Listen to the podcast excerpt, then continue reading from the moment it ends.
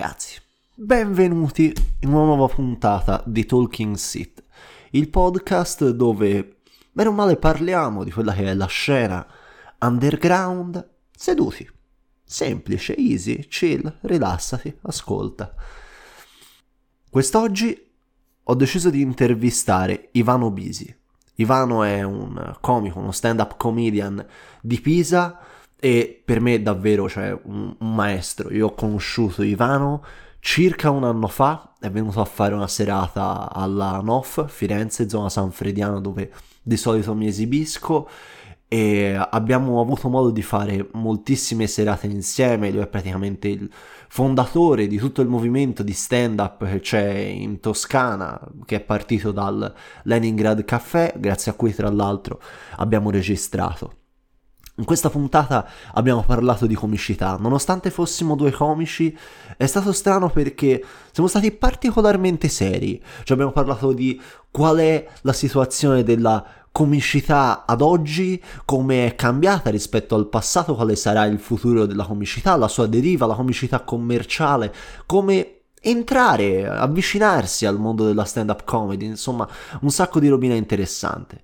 Quindi spero che la puntata vi piaccia, in ogni caso datemi un feedback, scrivetemi sulla mia pagina Instagram lorenzorusso.comedian, fatemi sapere se vi sono piaciuti i temi che abbiamo trattato, come li abbiamo trattati, se vi piace il format, se l'audio si sente bene, insomma, sono le prime puntate, siamo ancora all'inizio, dobbiamo ingranare.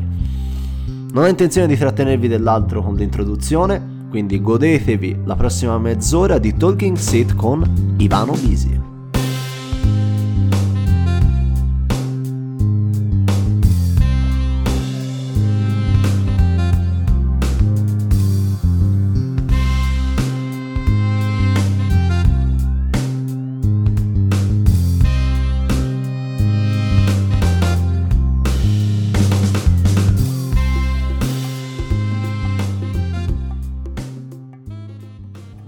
Benvenuti a una seconda puntata di Talking Sit. Oggi io sono a parlare seduto con Ivano Bisi. Ciao Ivano. Ciao, ciao a tutti quelli che ascolteranno. Allora, per darvi un po' di ambientazione, siamo sul retro del Caracol a Pisa, che è dove fa le serate adesso il Leningrad. Siamo appoggiati a un palco con una batteria e voglio parlare un pochino con Ivano. Te che sei conosciuto bene o male su internet, Instagram si potrebbe dire, penso di più Facebook, più Facebook, Facebook. come Cinemaniaco. Sì, come In cosa consiste il tuo progetto del Cinemaniaco? No, il progetto è nato, una pagina che è nata nel lontano 2011 okay. in scia un'altra pagina, diciamo, umoristica cattiva si chiamava Amore Maligno. Ok. Che oggi praticamente non, si può dire che non fa più niente. Uh-huh e io in realtà la pagina era nata per fare, par- parodiare i titoli dei film.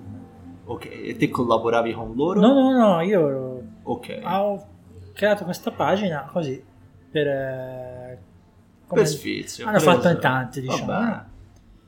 Poi mentre mi imbatto per spammare la mia pagina, mi imbatto in questa pagina, comincio a leggere le battute e rimango folgorato praticamente dico anch'io voglio fare questo e da lì vedi qualcosa di diverso vedi magari il dark humor per la prima ho volta. notato qualcosa per esempio pagina di satira che era abbastanza grossa all'epoca senza battute su Berlusconi ma Salvini non c'era neanche nel 2011 però sempre le, le solite battute sui soliti politici sì. nel solito modo e non c'era questa roba ma c'erano battute eh, cattivissime su chiunque e quindi io sono rimasto un po' folgorato ho detto voglio farlo anch'io cioè, e quindi non c'era più pietà per nessuno è partito Ivano Bisi che te ora pubblichi alla fine titoli di giornali che, che... questo su Instagram. Questo su Instagram. Sì ho voluto diversificare però per non fare la solita cosa. Io vedo questi titoli che io non capisco da dove tu li prenda che sono assolutamente Ma assurdi. a, a, volte me li mandano a volte me li trovo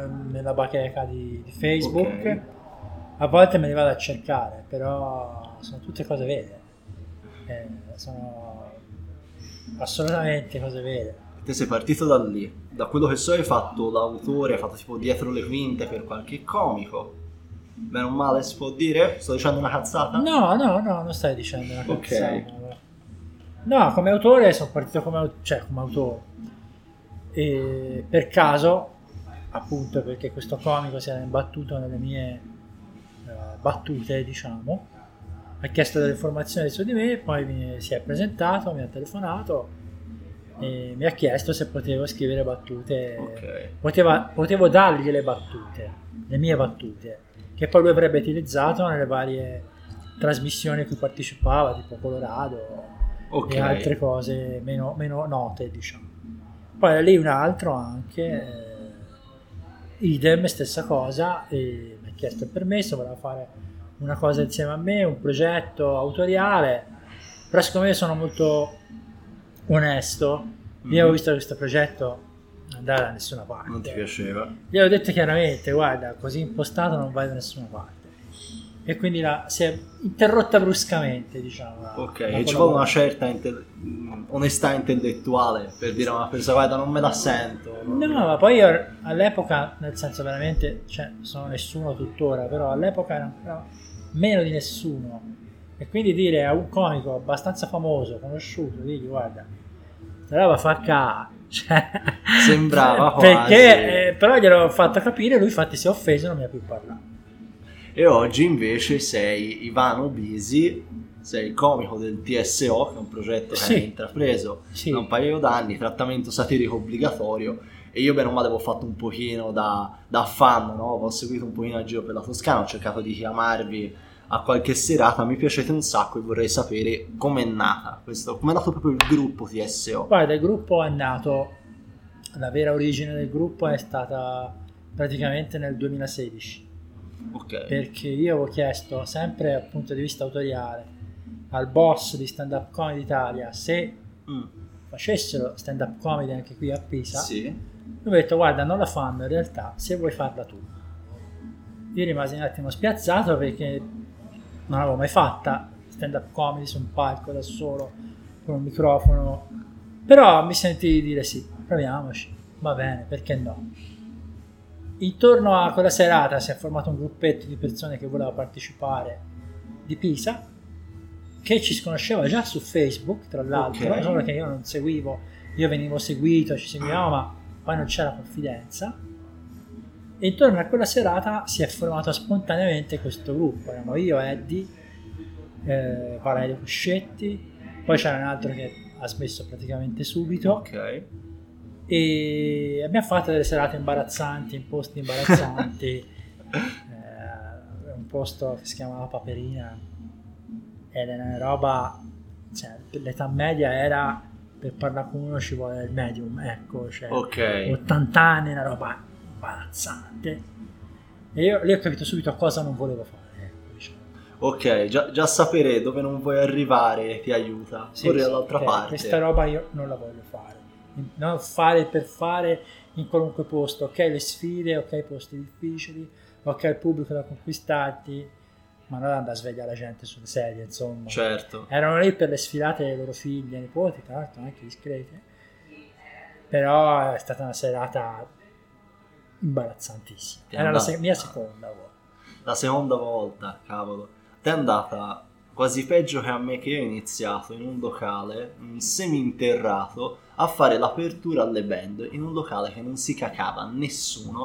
E quindi vedevi che io avevo come pubblico otto persone che non sapevano perché parlassi, quattro erano la band, quattro le ragazze della band. Cioè quando la band saliva presente allo spettacolo non c'era più, la band lo faceva per se stessa e andava a finire lì e sono quelle realtà Eh, che insomma. muoiono. Ma il bello è che te alla fine con Leningrad ha iniziato questa collaborazione, direi, e avete tirato su un laboratorio, un collettivo artistico che a me piace tantissimo perché sembra quasi, secondo me, secondo l'utente della stand up spesso, che la stand up comedy si faccia solamente in tv, su Zelig TV, su appunto Comedy Central, sembra che la stand up live non ci sia. E voi invece la in portate. realtà la stand up live è molto più libera non deve sottostare Infatti. a varie censure o varie diktat autoriali e fai quello che vuoi E dici quello che vuoi, appunto. dici quello che vuoi e poi paghi anche le conseguenze di quello che vuoi è successo che insomma siano stati momenti di tensione No, no, ma è giusto. quindi però te ne assumi responsabilità. Sì, sì, docce di merda, torni a casa con un po' più di umiltà e riparti da capo. Sì, ecco, diciamo, le docce di merda qualcuno. Docce di merda Non, non tantissime in verità, però qualcuna sono quelle inaspettate, quelle che ti fanno male, non quelle che Ok, quando vai nei posti dici vabbè ragazzi, visto ridono una volta abbiamo, ci abbiamo guadagnato qualcosa.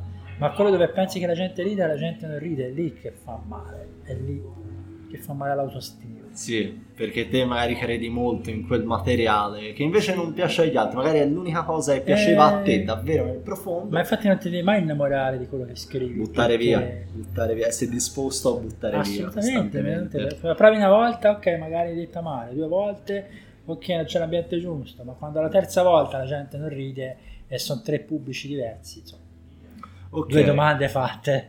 No, non devi per forza avere una risposta, però mi chiedo secondo te perché è giusto fare black humor? Guarda, mh, ti posso dire perché non è giusto, semmai, ribalto il concetto. Ok, la risposta di una persona potrebbe essere perché io mi offendo, ho vissuto qualcosa di cui te stai parlando sul E palco. allora non viene a vedere lo spettacolo.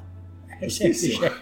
Se, c'è, te No, no, vedi, sono d'accordo. se te vedi un film, quel film ti ricorda Sì. magari, non so, una bimba che è stata adottata e tu sei stata adottata e ti fa male, cambi canale. No? Tu guardi la TV, non sai cosa ti aspetta. Se vai a uno spettacolo di stand-up comedy devi sapere cosa ti aspetta. C'è scritto che è vietata ai minori, quindi capirai che il linguaggio o i temi trattati non sono adatti per tutti. E, e riporto al black humor. Mhm. Eh, il black humor fatto a caso, tanto per dire sono figo perché dico questa cosa cattiva, eh, a me fa schifo. Non Sì, mi sa di sono niente. d'accordo. No, non ha senso. Cioè, quello che io dico è una conseguenza che viene intesa come black humor, ma io non parto con l'idea, voglio stupire, tu voglio dire la cosa più cattiva. No, io parto con l'idea di libertà, io parlo e sono libero di dire quello che voglio. Un po', quando siamo soli, quando siamo liberi, diciamo delle cose che in mezzo alle persone non ti sarebbero sconvenienti. mai, certo. Ecco, io ho questa idea sul palco invece è come se fossi da solo e dico il cazzo che mi pare, sperando che sia divertente ovviamente. Ok. Poi sì, io non è che sono contento se qualcuno si offende, anzi, Certo, che la gente vada lì e si diverta, non che si offenda. è giustissimo, è giustissimo. E quindi un ragazzo che inizia, appunto perché vedo tanti ragazzi che salgono sul palco e ci provano un pochino troppo forte a far ridere, no?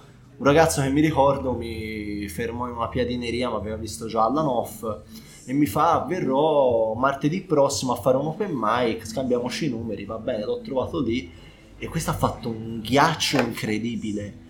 Ghiaccio incredibile. E non, non si è più presentato ovviamente perché doccia di merda che è così grande io non l'ho mai vista. Quindi che consiglio dai a un ragazzo che si vuole approcciare alla stand up Intanto chiedersi perché, nel senso perché? È una moda, è uno Ok. sfizio, eh, per cosa la vuoi fare? La stand up richiede impegno, passione, palate di merda, docce di merda. docce di merda E tante incomprensioni anche dopo anni che devi stare lì a spiegare, magari dopo fai al padre che io questa cosa l'ho detta perché.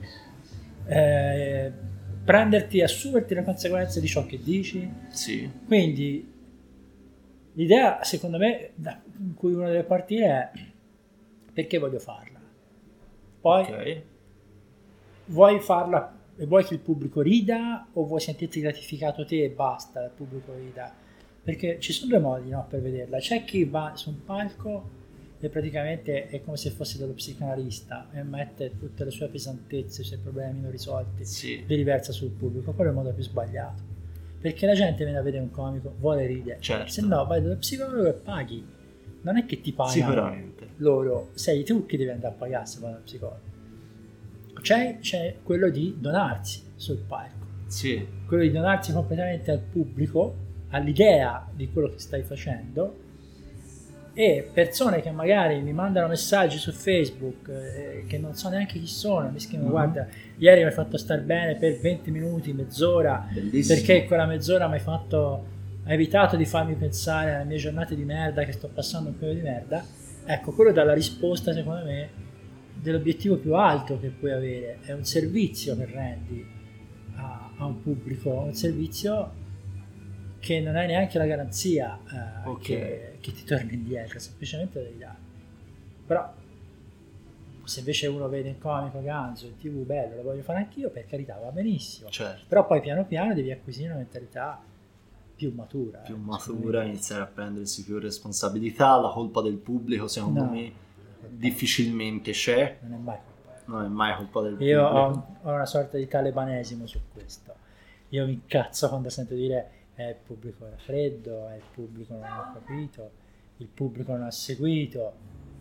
Io proprio mi viene una cosa allo stomaco e, e dico ascolta, se c'è un pubblico di merda che ci può essere, il pubblico Sì. di merda, la sfida è farlo puzzare meno quel pubblico di merda. Quando riesci a portarlo Sì, dalla tua oh, parte. È facile andare nei posti apparecchiati, grazie al cazzo. Vai all'Enica, la gente ride appena entri sul palco. Vero.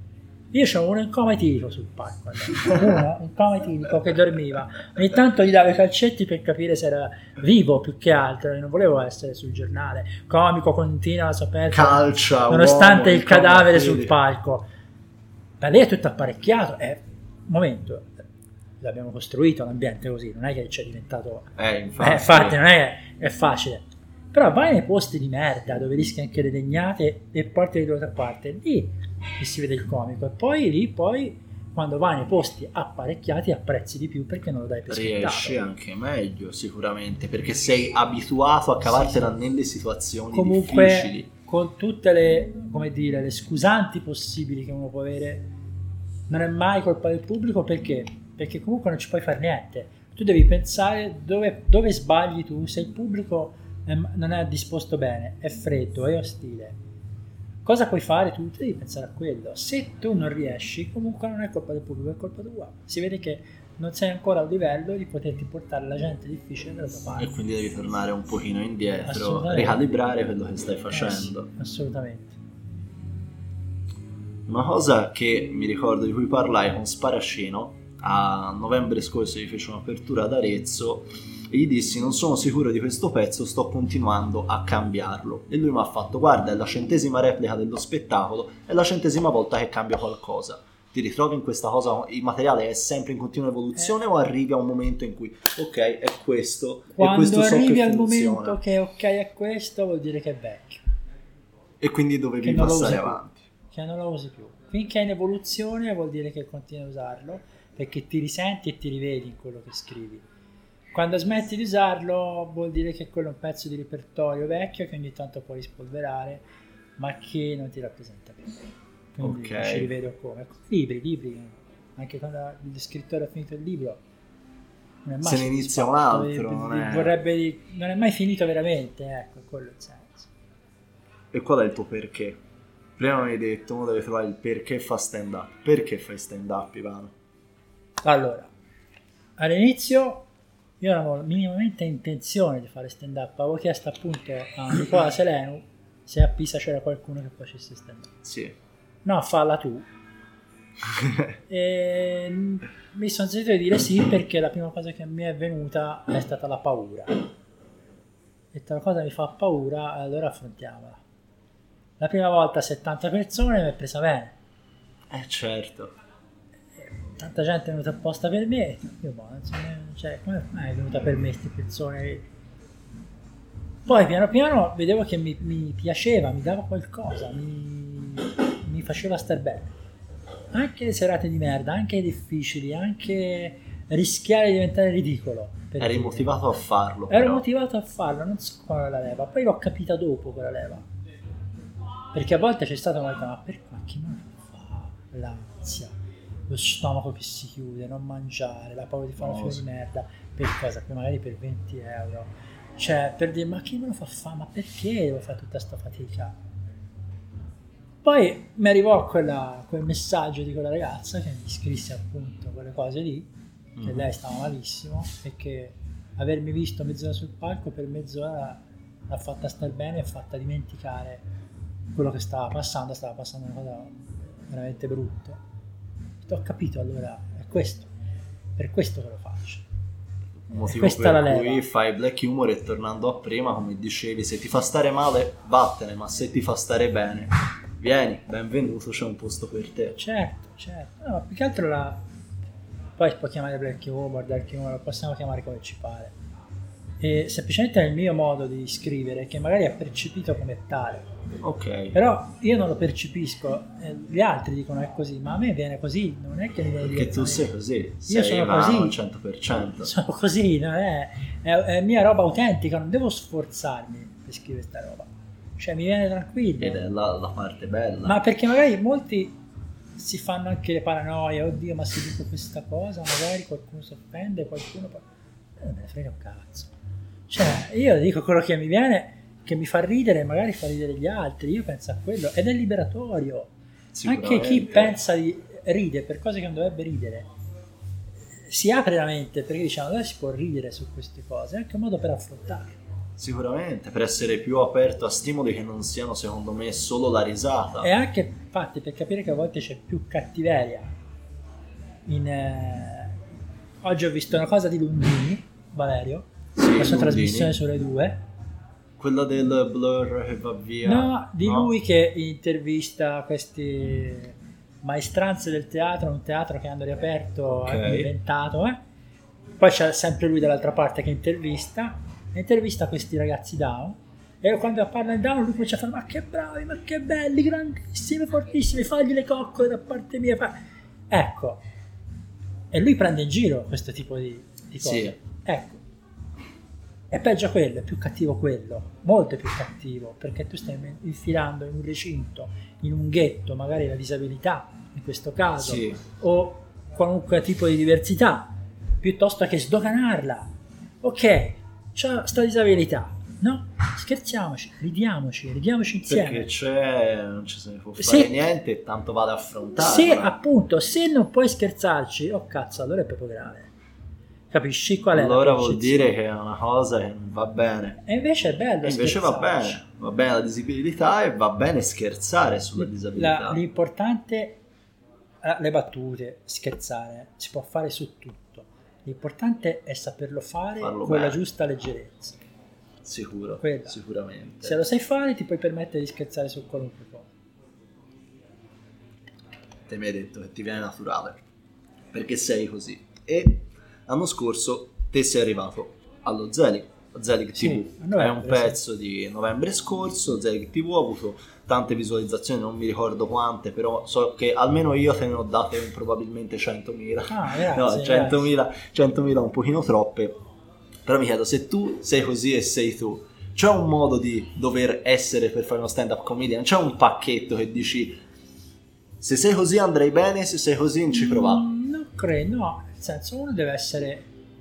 Quando uno è spontaneo sul palco, è se stesso, autentico, porta sua- il suo umorismo, la sua comicità, il suo modo di essere. Poi penso che si possa, come dire, fare in mille modi. Ora, se uno va sul palco, si traveste da pizzaiolo, fa il verso di quello che fa il pizzaiolo, fa un personaggio, una caricatura, secondo me c'entra poco con la stand-up.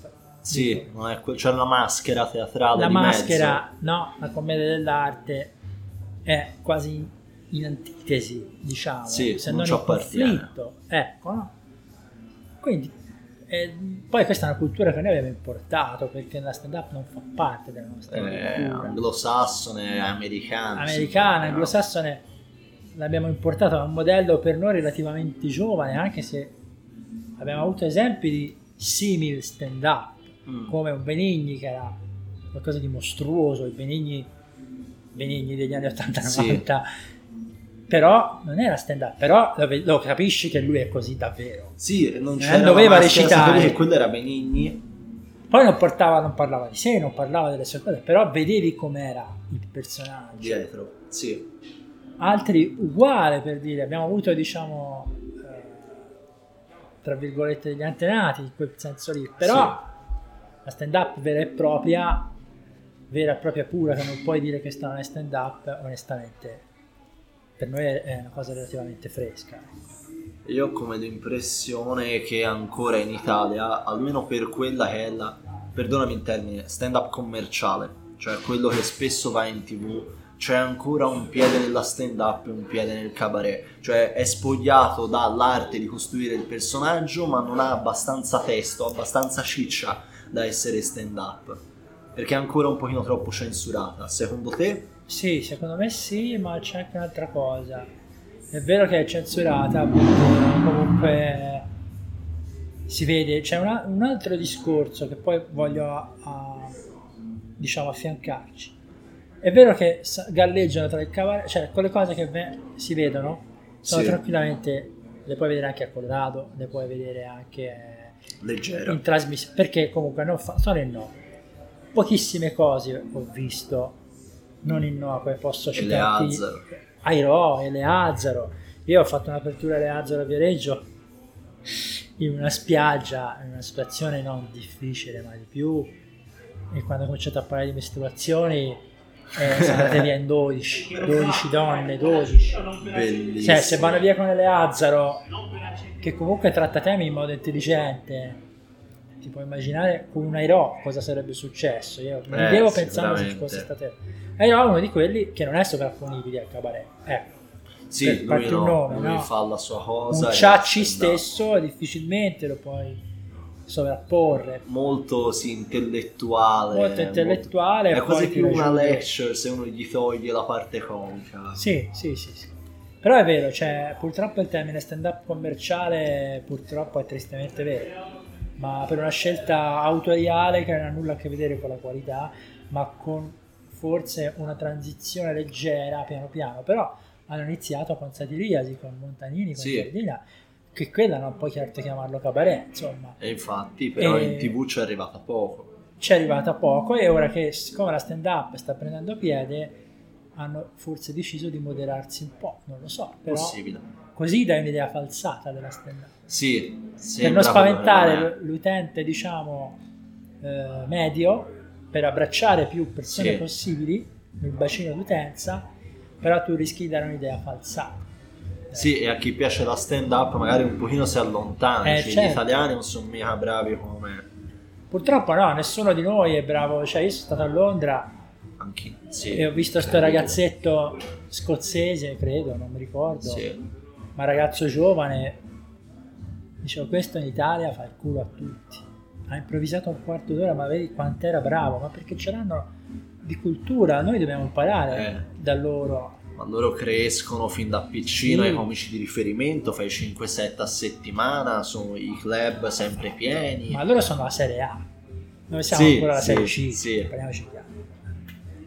Il Monaco Sassone da quel punto di vista è, avanti anni luce, noi siamo ancora molto... Ci arriveremo Peccato mai. perché per la, anche per la, la ricchezza linguistica che abbiamo, per, la fantasia e la creatività magari boh fra 20 anni 30 saremo ai loro livelli non lo so forse prima boh non lo so verrà fuori un Luis C.K. italiano che trascinerà tutti gli altri Eh, la, la mia domanda era proprio quella, secondo te andremo a copiare il formato anglosassone o verrà fuori qualcosa di ancora diverso? Cioè qual è il futuro della stand up per quel poco che stiamo vedendo da adesso? guarda per quel poco che posso dirti nel senso non sono un veggente non, non lo so però secondo me il- al momento vedo che c'è tanta scoppiazzatura del format americano Sì. perché ci piacciono loro e cerchiamo, tendiamo a imitarli, no? Poi magari viene fuori una cosa ibrida, cioè tra come siamo noi con i nostri modi, come l'italiano maccher- eh, l'inglese maccheronico, uguale, Sì, però mischiato. mischiato e viene fuori una cosa un po', un po' ibrida, come si vede lo scoppiazzamento, però magari ci staccheremo e, e riusciremo anche a, a Creare qualcosa di nostro. Speriamo, speriamo. E questa è l'ultima cosa di cui volevo parlare. Eh, ti avevo chiesto no, di dirmi un pochino prima per prepararmi un pochino all'intervista, quali fossero le tue esperienze, un pochino mi hai mandato un audio, una cosa che mi è rimasta in testa e te l'avevo anche detto, è questa cosa che te eh, hai fatto teatro in comunità. Che per quanto possa sembrare, secondo me è una cosa che stimola la creatività da morire, perché sei pieno di barriere, sei costretto a trovare un nuovo modo di fare le cose. Te come l'hai vissuta? Ma eh, c'era parecchio filtro, diciamo, mm, ma giustamente eh, non è che è una cosa, ovviamente è una comunità la comunità ha i suoi pro e i suoi contro, ha i suoi Sì. limiti da rispettare. E, e quindi io ho dovuto, come dire, fare un po', è un po' come il cervello che c'ha un ictus e deve riadattarsi per andare a Mm. pescare altre vie per riuscire magari a ridarti la mobilità al braccio sinistro. Certo, Ecco, diciamo che la censura fa quell'effetto lì. Ti senti bloccato, ti senti bloccato. sai che puoi dire quella parola ma non ci riesci, allora trovi un altro modo, un'altra via. E strusci sul per fianco fino ad arrivare. È stato formativo sicuramente perché devo lavorare con tante persone, devo scrivere le parti per tante persone, devo fare la regia, devo stare dietro a tutti in modo che le cose andassero al verso giusto, più dinamiche che nulla hanno a che vedere con il teatro, ma dinamiche interpersonali tra di loro. Ovviamente perché Ci sono devono essere delle gerarchie da rispettare, insomma, quindi è stato molto formativo, molto. E poi stare sul palco ogni volta avevo 200-300 persone a vedermi. Eh Quindi, cavolo. eh, abbiamo fatto, mi ricordo, una riunione che io ho chiamato Woodstock a Perignano Sì. e erano 500 persone a vederci e noi sul palco, insomma, io non tremavo. Cioè te Ma- organizzavi altri sì. tutto, f- facevi le sceneggiature, Sì, ovviamente parliamo di roba molto terra-terra, eh, sai chiaro. 500 persone ce l'avessi io Ivano, scusami tanto vengo anch'io a fare teatro in comunità, se Eh, sono questi pubblici. Ma ora purtroppo diciamo abbiamo dieci anni che è chiuso il teatro, quindi Ah ok, quello è il problema. E infatti quando mi hanno chiamato, quando ho iniziato a fare stand up erano anni che stavo fermo, quindi ho dovuto rifare confidenza col palco. Tra l'altro mai fatto da solo sul palco, ma sempre in mezzo a 4-5 E persone. quindi è stato... Io mi scrivevo sempre la parte del protagonista, ma per trainare gli altri. perché- Certo. E quindi diciamo è stato molto formativo sicuramente, assolutamente. Perfetto. Io ho, ho esaurito gli argomenti, non so se c'è qualcos'altro di cui vuoi parlare te, spontaneamente o... Se no si va a mangiare, eh. Io preferirei mangiare onestamente. Va bene, va bene, va bene, si va a mangiare che tanto c'è l'open mic tra pochino, vediamo, Appunto, teniamo la voce per dopo. vediamo se non becco io una bella doccia di merda O stasera. forse stasera la becco io, me la sento. Vediamo, Vediamo. vediamo. Ragazzi. Seguite Ivano Bisi, Cinemaniaco su Instagram, Facebook e noi ci sentiamo per una prossima puntata. Ciao! Ciao a tutti.